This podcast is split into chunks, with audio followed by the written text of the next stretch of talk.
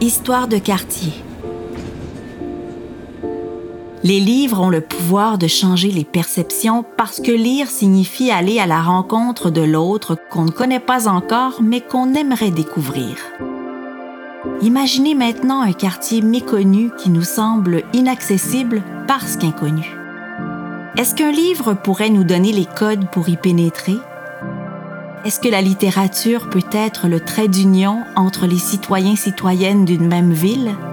Entre des êtres humains qui se côtoient sans se voir? Est-ce qu'un livre peut réhabiliter un quartier? Je m'appelle Claudia La Rochelle et je vous invite à la rencontre d'autrices et d'auteurs qui ont écrit sur les quartiers de la ville et des usagères et usagers qui les lisent à travers le réseau des bibliothèques de Montréal.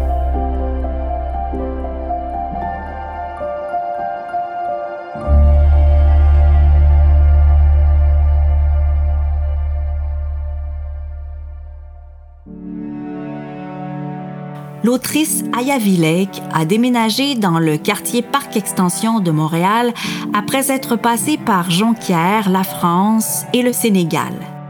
Son choc culturel à elle lui est venu des préjugés véhiculés sur son quartier.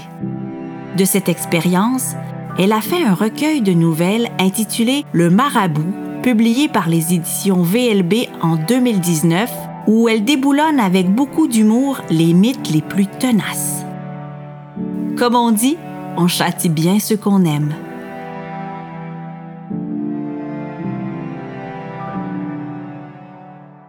Bonjour Ayavi. Bonjour Claudia. Ayavi Lake, euh, je suis contente d'être avec vous puis de faire votre connaissance. Là, on est en ce moment euh, au Parc Jarry, du côté Parc Extension. Et on est entouré de verdure, il y, a plusieurs oiseaux autour, il y a des enfants qui sont entre deux euh, moments intérieur-extérieur. Puis je me demandais, Ayavi, c'est quoi votre rapport au quartier Parc Extension? Euh, alors, je suis arrivée à Parc Extension après avoir vécu euh, quelques années au Saguenay, à Jonquière. Et ça a été le, pas le coup de foot, mais ça a été une surprise énorme de passer de Jonquière à Parc Extension, un contraste incroyable. Et j'ai vécu sept ans à Parc Extension, donc ça a quand même occupé euh, une grande place dans ma vie. Mes deux enfants sont nés à Parc Extension. Et c'est drôle que vous parliez du Parc Jarry du côté de Parc Extension, parce qu'effectivement, dans mon livre, j'en parle un peu en disant qu'il y a un côté Villeray qui est de l'autre côté, alors que nous, on est du côté Parc Extension. Et le Parc Jarry, pour moi, c'est un peu la frontière entre les deux mondes, Villeray et Parc Extension. Pourquoi deux mondes à Yavi? Parce que euh, je pense que par sa diversité, en tout cas c'était vrai à l'époque où j'écrivais le livre, par extension était un peu en contraste avec euh, Villeray non seulement par sa diversité, par ses, euh, ses causes sociales, ses points sociaux, par tout ce qui se passait dans le quartier. C'est peut-être moins vrai aujourd'hui, je, je, je n'habite plus dans le quartier, mais à l'époque, en tout cas, c'est comme ça que je le voyais. Donc moi, quand j'allais à Villeray, quand j'allais chercher mon café euh, bio-équitable, ben, je traversais euh, le parc Jarry pour aller me chercher mon café bio-équitable. Parce que du côté de Parquex, il n'y avait pas de café bio-équitable. Il y en avait sûrement, mais peut-être que je ne savais pas où il était, mais je me disais qu'à Villeray, c'était peut-être meilleur. euh, à Yavi, comment décririez-vous le quartier Parc Extension? C'est sûr que un des premiers mots qui me vient en tête, c'est la diversité, une grande diversité euh, sur le plan culturel. C'est frappant. Oui, Ah vraiment. oui, c'est vraiment frappant. Richesse aussi, parce que pour moi, cette diversité, c'est synonyme de richesse, euh, euh, richesse culturelle, richesse par rapport à tout ce que ça peut euh, nous apporter. Puis peut-être aussi euh, jeunesse. En tout cas, moi, quand j'y ai vécu, c'était, ça me frappait beaucoup. La, jeunesse était euh, très au centre de Parc Extension, notamment par rapport aux actions sociales que les gens mettaient en, place. Ce qui m'épate aussi à Yavi en me promenant dans le quartier Parc Extension, ça me fait ça à chaque fois quand je viens dans ce quartier-ci, c'est que c'est un quartier qui se vit avec le nez. Il y a des odeurs, là, plein d'odeurs, d'épices, de, de, de fragrances. De... Je, trouve ça formidable, ça. Oui, beaucoup. Mais euh, je, me, rappelle que quand j'habitais dans Paris Extension, ce qui me frappait, c'était mais la nourriture grecque. C'est un quartier où il y a beaucoup de, une grande communauté grecque. La nourriture euh, indo-pakistanaise. Sur Jean Talon, vous avez plein de restos Oui. euh, indo-pakistanais. Donc oui, c'est sûr que les, les, mais je dirais tous les sens, pas seulement le, aussi le, le- c'est vrai tout ce qui est odorat, mais aussi les yeux. Je veux Les dire avec couleurs. les, les couleurs, exactement. Oui. Et ce quartier-là, j'imagine que c'est aussi pour ça qu'il est inspirant à ce point pour l'écriture. Oui, il était inspirant pour ça. Il était aussi inspirant parce que Euh, je trouvais que, par extension, avait souvent mauvaise presse dans les médias, du peu que j'avais entendu dans différents médias, et je me disais, ben, c'est pas lui rendre justice, justement, parce que tout ce dont on vient de parler, on en parle très peu. Souvent, par extension, on fait la une quand il s'agit de dénoncer le fait que le français recule on se précipite à par extension. Euh, pendant un moment donné, ça a été euh, par rapport aux gangs de rue, c'était par extension. Donc c'est ça, c'était inspirant pour ça et aussi parce que je voulais un peu euh, lui rendre justice à ce quartier-là, quelque part. De quelle manière le, le quartier Parc Extension a-t-il évolué? De quelle manière vous l'avez vu vous-même évoluer au fil des années?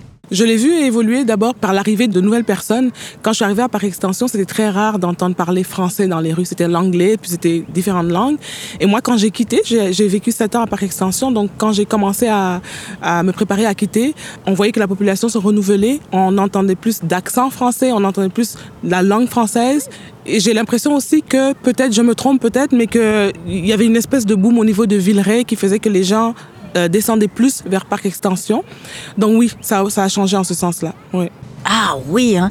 Donc, vous êtes né au Sénégal, vous débarquez au Saguenay pour faire quoi? Alors, je suis née au Sénégal, j'étudie en France, à Paris pendant sept ans, et de Paris, je débarque au Saguenay euh, pour immigrer, pour ouais. m'installer. Et au bout d'un an et demi, je décide de m'installer à Montréal. Est-ce qu'il y a eu un choc entre le Sénégal, Paris, Saguenay, Montréal? Comment vous décririez euh, l'unicité de Montréal? Je pense que mon choc a, a plus été de, de Jonquière à par extension, parce que de, de, de Dakar oui. à Paris, bon, ouais, oui, oui, il y avait un choc, c'est sûr. J'arrivais dans une grande ville. J'ai l'impression que l'univers... Euh, tout l'univers qu'on construit. Euh, Le Sénégal, c'est quand même une ancienne colonie de la France. J'avais déjà été en, en, en, France euh, en vacances, donc ça m'était moins étranger. Mais là, c'était vraiment l'Amérique du Nord. Et même s'il y avait le fil conducteur de la langue française, ça restait très éloigné. Euh, il n'y a pas d'avion direct entre Dakar et Montréal. Il faut faire une escale. Donc déjà, ça, c'était dans mon univers, c'était très éloigné. Mais le plus grand choc, ça a vraiment été de Jonquière à Parc Extension. Quand je suis arrivée euh, de Paris, moi, je, je, je, voulais un endroit calme. J'avais comme une envie de, de, me ressourcer un peu. Oui. Et il s'est trouvé que j'avais réussi à trouver un emploi à Jonquière. Et donc, c'est sûr qu'arriver en région, c'était aussi quelque chose, mais le grand choc, ça a vraiment été à l'inverse, passer de la région à, à, Montréal. Un choc positif ou négatif? Oh non, positif. Okay. Oui, oui, tout à fait positif. Oui. Comment l'écriture s'est inscrite dans votre parcours? Comment vous êtes devenue écrivaine finalement? Euh, je, je, pense que je retournerai à mon enfance. J'ai toujours été entourée de livres. Euh, mes parents m'ont toujours encouragée à écrire. J'ai toujours eu un petit carnet où je notais tout ce que tout ce que j'avais en tête. Et euh, ça m'a suivi en France. J'ai continué à écrire euh, et je me suis toujours inspirée de, au fond, de ce qui m'entourait, comme font beaucoup d'auteurs, donc toujours avec le petit carnet. Peut-être la difficulté, c'est que quand on est euh, quand on est tout le temps dans ses bagages, ben on a moins le temps de s'installer pour produire quelque chose. Quand on est mère aussi. Quand on est mère aussi, exactement. je vous le dis. Oui. C'est ça. Donc c'est, je pense que vraiment quand je suis arrivée à Montréal, que je me suis installée, euh, vraiment installée, que j'ai pu véritablement écrire euh, sur le long terme. Donc, vos enfants ont grandi ici, en partie, ont vécu les premières années de leur vie à Parc Extension. Est-ce que c'est agréable d'élever une famille ici, dans ce quartier-ci? Mais moi, j'ai trouvé ça très agréable. C'est surtout ma, ma, mon aînée, ma fille aînée. Euh, j'ai trouvé ça très agréable parce que euh, les services étaient vraiment à proximité, parce qu'il y a le grand parc Jarry, il y a plusieurs petits parcs. La seule difficulté, le seul point peut-être que je trouvais euh, moins, moins intéressant, c'est que les, et ça, c'est dans plusieurs quartiers, c'est pas juste à par extension, c'est que les communautés ne se mélangent pas. Donc, on est, on est, oui, on voit les autres communautés, mais il n'y a pas forcément d'interaction entre ces communautés-là. On est devant le métro Parc Extension, donc métro Parc. Et j'aime beaucoup cet endroit parce que pendant longtemps, je pense que ça arrive encore souvent, il y avait un, un camelot qui vendait le journal itinérant. Et c'était génial parce que euh, il était d'origine africaine, sûrement du Cameroun, je suis pas sûre, et il agrémentait tous ses gestes avec des expressions africaines, il parlait très fort, il battait des mains. Et souvent ça mettait de la joie dans le métro, je me rappelle tôt le matin ou quand on partait le soir mais aussi par tout le côté hétérogène. Le métro par extension, on voit, représente vraiment un peu le quartier de par extension avec des, des gens très différents qui y passent.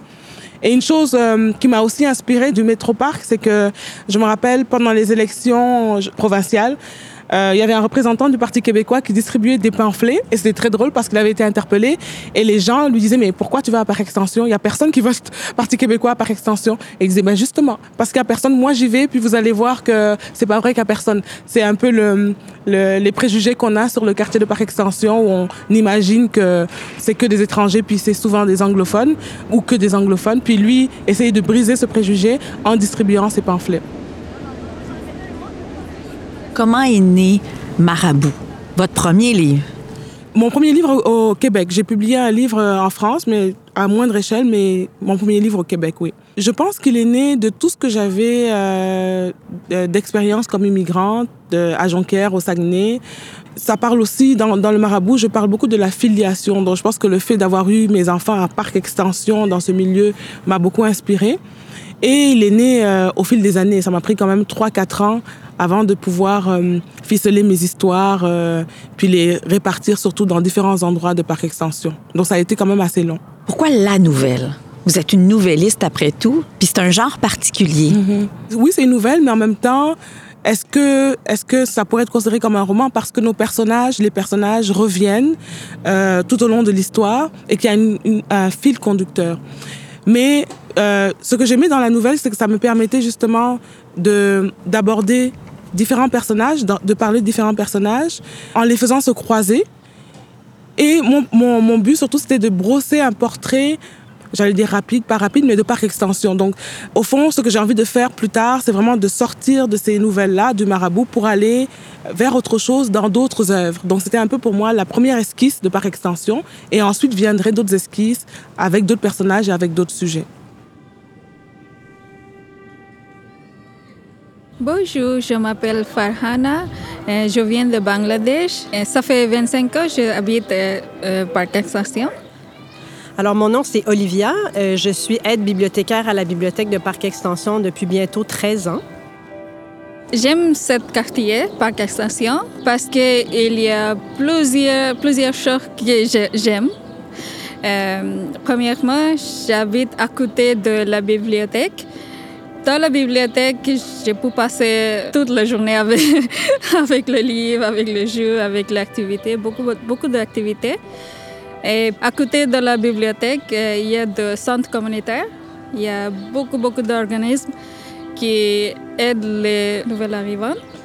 Et je viens de Bangladesh. Il y a beaucoup de magasins ici, épiceries, vêtements.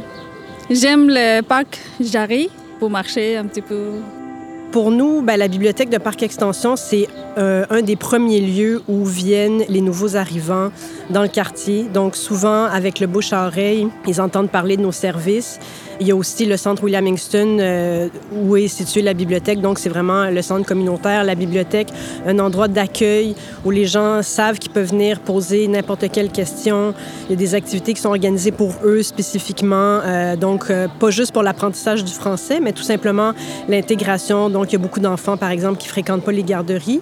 Euh, il reste à la maison avec les parents, avec la maman. Donc, la bibliothèque de Parc Extension, c'est un lieu euh, de socialisation, euh, un lieu de rencontre pour les nouveaux arrivants. Même si, c'est ça, même s'ils parlent pas la langue, ils savent qu'ils vont rencontrer des gens de leur communauté. J'arrive souvent avec les enfants. Les enfants adorent lire et faire leur activité. moi aussi, j'aime lire un petit peu de couture parce que j'aime faire la couture. Et puis, cuisine aussi, parce que j'adore euh, cuisiner. J'aime les activités, mais mes enfants aussi. Et euh, ils apprennent beaucoup, beaucoup de choses. Ma fille, elle apprend euh, dans la bibliothèque imprimante 3D. Sa professeure, elle a dit où tu as appris toutes les choses? Et elle a dit dans la bibliothèque Parkex. Farana, c'est une très bonne ambassadrice de la bibliothèque. Euh, comme elle le dit, elle fréquente la bibliothèque régulièrement avec ses enfants. On la connaît depuis plusieurs années. Puis elle a même souvent euh, fait du bénévolat à la bibliothèque pour accompagner des nouvelles arrivantes de son pays, pouvoir faire de la traduction lors d'activités euh, parents-enfants, par exemple, des activités qui sont organisées par nos bibliothécaires de liaison. donc, elle est vraiment comme une personne ressource. On sait que Farana connaît plein de gens dans le quartier puis qu'elle va être capable de faire le lien entre les nouveaux arrivants et la bibliothèque pour les gens qui connaissent pas le quartier, qui sont un peu gênés parce qu'ils parlent pas la langue, etc.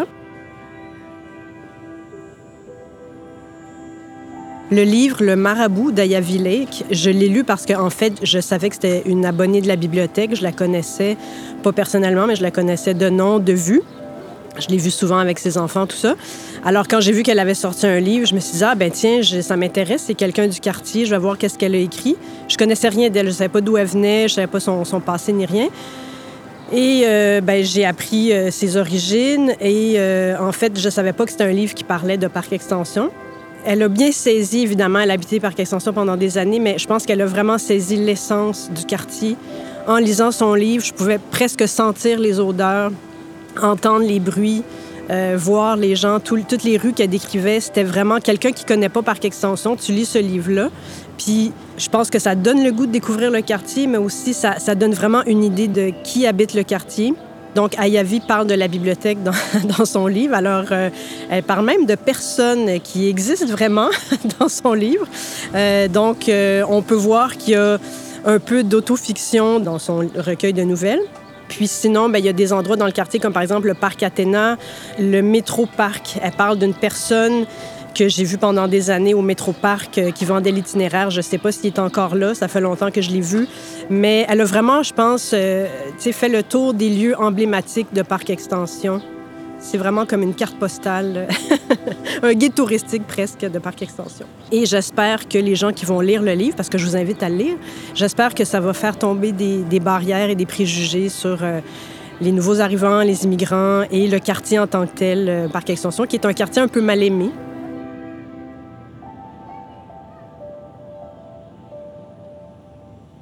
Ayavi, qui est le marabout? Alors le marabout au Sénégal, c'est un personnage euh, qui a une force euh, spirituelle et qu'on va souvent consulter parce qu'il sert un peu d'intermédiaire quand on veut euh, s'adresser à Dieu ou à un être supérieur. Et on, va souvent le voir pour des conseils, pour des, pour des suggestions par rapport à tout ce qui est spiritualité.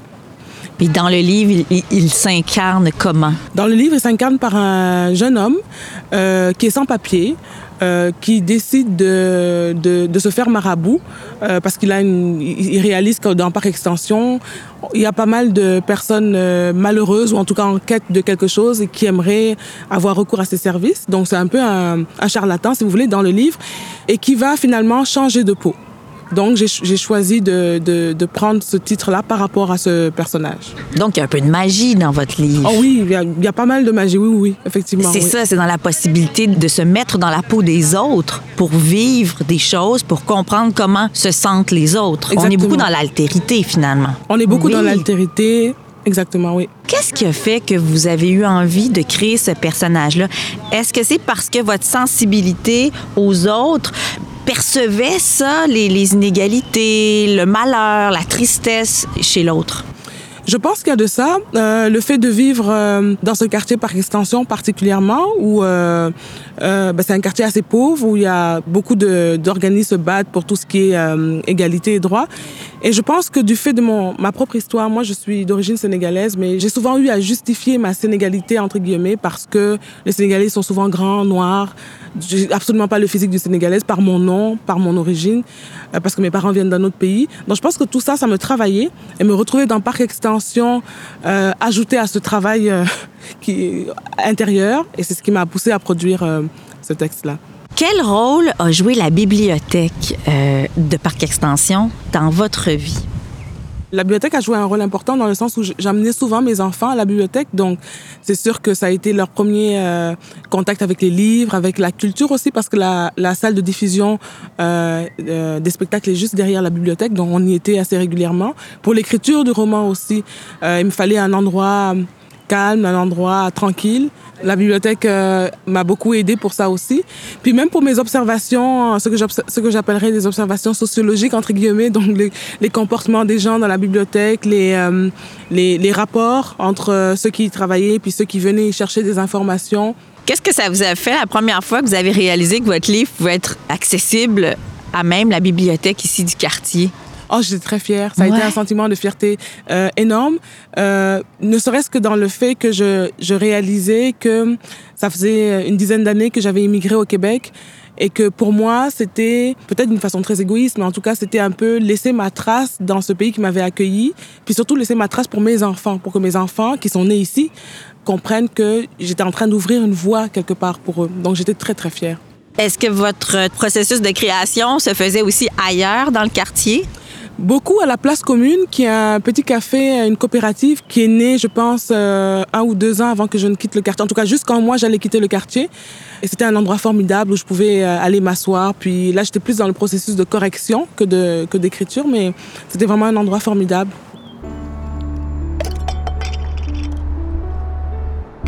On est au café La Place Commune, on est installé sur la terrasse. Puis ce que j'aime beaucoup dans ce café, c'est que hum, euh, d'abord c'est une coopérative. Pendant longtemps, il y a eu un frigo communautaire. Donc c'est un frigidaire où euh, des donateurs donnaient des aliments euh, frais, neufs, qui n'avaient pas été utilisés au lieu de les jeter. Et la population y avait accès euh, de façon gratuite. Donc on pouvait entrer puis se servir. Et moi-même, j'ai souvent fait mes pains de bananes avec des bananes du frigidaire de la place commune. Donc, ça a attiré toutes sortes de populations du quartier qui venaient euh, dans le café. Et c'est un café qui travaille beaucoup avec les organismes euh, du quartier, soit pour l'intégration, soit pour la réinsertion sociale. Donc, c'est vraiment euh, un café qui a une vocation sociale que j'apprécie énormément. Il est important parce que c'est d'abord le café où je venais écrire, le café où j'emmenais mes enfants. Il y avait un coin euh, ruche artistique, donc il y avait des crayons, des papiers pour dessiner. Donc les enfants étaient souvent occupés à faire leur, dessin. Moi, j'étais occupée à, réviser mon texte.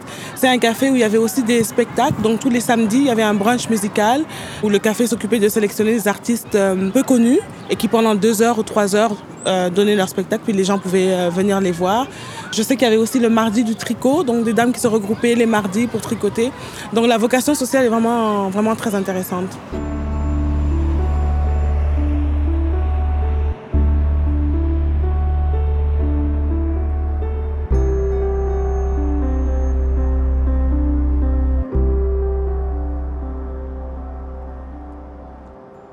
Beaucoup de personnages dans votre livre, euh, des, vies qui s'entrecroisent, euh, des nouvelles qui ont des liens entre elles. Euh, moi, j'adore cette forme-là.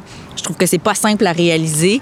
Puis je me disais justement, tous ces personnages-là qui habitent une nouvelle et l'autre, qui s'entrecroisent, qui se rencontrent, ils vous ont été inspirés de quelle manière, par qui? Donc par les lieux, par les différents lieux dans lesquels je suis passée, par extension, par les gens que j'ai rencontrés. Et euh, dans le marabout, il y a un personnage qui est euh, euh, ben, femme, auteur, noire. Et j'avais vraiment envie de, de... Je trouvais que dans la littérature, on voit rarement des femmes noires écrire. Donc on les voit avoir la parole, donc c'est souvent oral, mais très peu souvent avoir cette forme de transmission du savoir par l'écriture. Donc j'avais aussi ce, ce personnage-là. Qui sont ces femmes noires qui écrivent, qui vous inspirent le plus? Euh, Il y a les femmes d'Afrique de, d'Afrique de l'Ouest, surtout du Sénégal, qui ont beaucoup écrit sur la féminité, sur la place de la femme dans la société. Je pense à Mariam Abba, Aminata Sofal, Ken Bougoul, euh, Véronique Tadjo. Puis il y a aussi des femmes ben, nord-américaines, Toni Morrison, en France aussi, Fatou Diom. Un peu des femmes qui ont tracé la voie finalement pour des gens comme moi, pour mes filles, pour toutes les petites filles noires qui aimeraient euh, écrire plus tard. Marianne Potvin vit à Outremont. Elle a d'abord vécu à Notre-Dame-de-Grâce longtemps. Une splendide maison en pierre avec de grands garages pour ses deux voitures. Elle est avocate et à ses heures perdues, alto à la maîtrise de la cathédrale. De temps en temps, elle sort avec Normand Nolin, sexagénaire divorcé, remarié, redivorcé, riche juge. Marianne Potvin sait qu'elle est désirable. Pas très belle, mais charmante, louvoyante, glissante. Elle porte fièrement une énorme crinière rousse qui rend tous les hommes fous. Pour certains, sa chevelure soulève un mysticisme presque effrayant. Elle est grande et a toujours l'air d'être nue, même en plein hiver quand elle s'emmitoufle dans ses manteaux. Elle déclenche souvent des rires nerveux. Les méchantes disent qu'elle sent le sexe. Madame Potvin donne parfois des cours de communication dans une école privée. Rien de bien compliqué, juste de quoi égayer sa vie. La pimenter un peu. Madame Potvin n'a pas d'enfants, pas de religion, plus de parents. Quand elle s'emmerde, à peu près une fois par mois, elle prend le métro et descend vers Côte-des-Neiges ou Hochelaga Maisonneuve. Madame Potvin fait de l'observation anthropologique dans les quartiers pauvres. Lors de ces excursions, elle suit les sujets qui lui plaisent. Ses filatures lui font découvrir des coins de la ville dont elle ignorait tout. Elle découvre ces jours-ci Parc Extension, quartier où elle a abouti en suivant exceptionnellement un cycle. D'habitude, elle choisit des proies noires et sans signe ostentatoire. Elle ne passe jamais à l'action.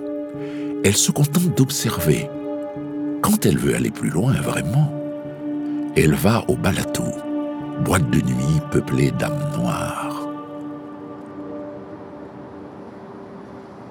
La narratrice, euh, dans, dans, votre livre, bon, elle fait le lien entre les nouvelles, puis elle-même entretient une sorte de relation d'amour-haine avec les personnages. Oui. Comment vous avez réussi ça? Parce qu'il faut les aimer en même temps, nos personnages, quand on écrit, quand on les décrit. Non, je sais pas, là, oui. je pose la question. Oui, il faut les aimer, puis en même temps, on, on les aime, mais je pense qu'ils nous habitent tellement qui finalement ils deviennent comme, un, comme dans un couple ou comme dans une fratrie. Leurs défauts nous tapent sur le système. Leur, euh, il y a des moments où on, on n'est plus capable de les voir. Mais en même temps, je trouve que parfois, faire souffrir notre personnage, les personnages, nous amène à aller jusqu'au bout, à, être encore plus inventifs par rapport à ce qu'on peut leur faire vivre. Dans votre recueil de 14 nouvelles, il y a Parc Extension, on en parle, il est là. Il y a même un personnage Parc Extension. C'est important pour vous que, que le quartier devienne un personnage. Mm -hmm. Ouais. Oui, c'est très important. Et euh, je, je l'ai vraiment ressenti quand j'ai écrit la nouvelle euh, où je, je présente euh, Régent du Charme, ben, le livre, les livres de Régent du Charme, parce qu'il est mort, mais à Parc Extension, en lui disant, regarde, Régent du Charme, euh, ces enfants de Parc Extension, ce sont ces enfants qui vont te lire euh, au secondaire, au cégep, euh, à l'université, peu importe. Leurs parents ne te liront jamais soit parce que pour différentes raisons, mais eux vont te lire. Après, est-ce qu'ils vont t'aimer, c'est une autre question, mais ils vont te lire. Donc oui, pour moi, par extension, c'était vraiment euh, un personnage à part entière avec ses défauts, avec ses qualités, avec son, son petit caractère, oui. À la fin du livre, le personnage principal prononce Vive Parc Ex Libre. à quoi re ressemblerait justement un parc extension libre? Déjà, ce serait un parc extension libre de préjugés. Je commencerai par ça, complètement libre de préjugés. Et après, il pourrait y avoir toute forme de liberté, mais ce serait d'abord cette liberté-là, un parc extension libre de préjugés. Mmh, donc, il y a encore un petit peu de travail à faire. Beaucoup donc, de travail à faire, oui. Donc, d'autres livres à publier sur le sujet. Oui, exactement. Je vous recommande chaudement le livre d'Aya Villek, Le Marabout, et la visite du quartier Parc Extension à Montréal. Vous pouvez emprunter votre copie du livre dans l'une des bibliothèques de la ville de Montréal. Demandez en même temps à votre bibliothécaire de vous faire écouter les autres épisodes de la série Histoire de quartier ou écoutez-les sur le site de la ville de Montréal au montréal.ca. On se croise à la bibliothèque du quartier. Merci à Ayavi de nous avoir fait visiter le quartier de Parc Extension et merci à l'usagère de la bibliothèque du quartier, Farana Khan, et à l'aide bibliothécaire Olivia Viveros de nous avoir parlé de l'arrondissement et du livre. La série Balado Histoire de quartier est une production du réseau des bibliothèques de Montréal et une réalisation du studio de Balado Récréation.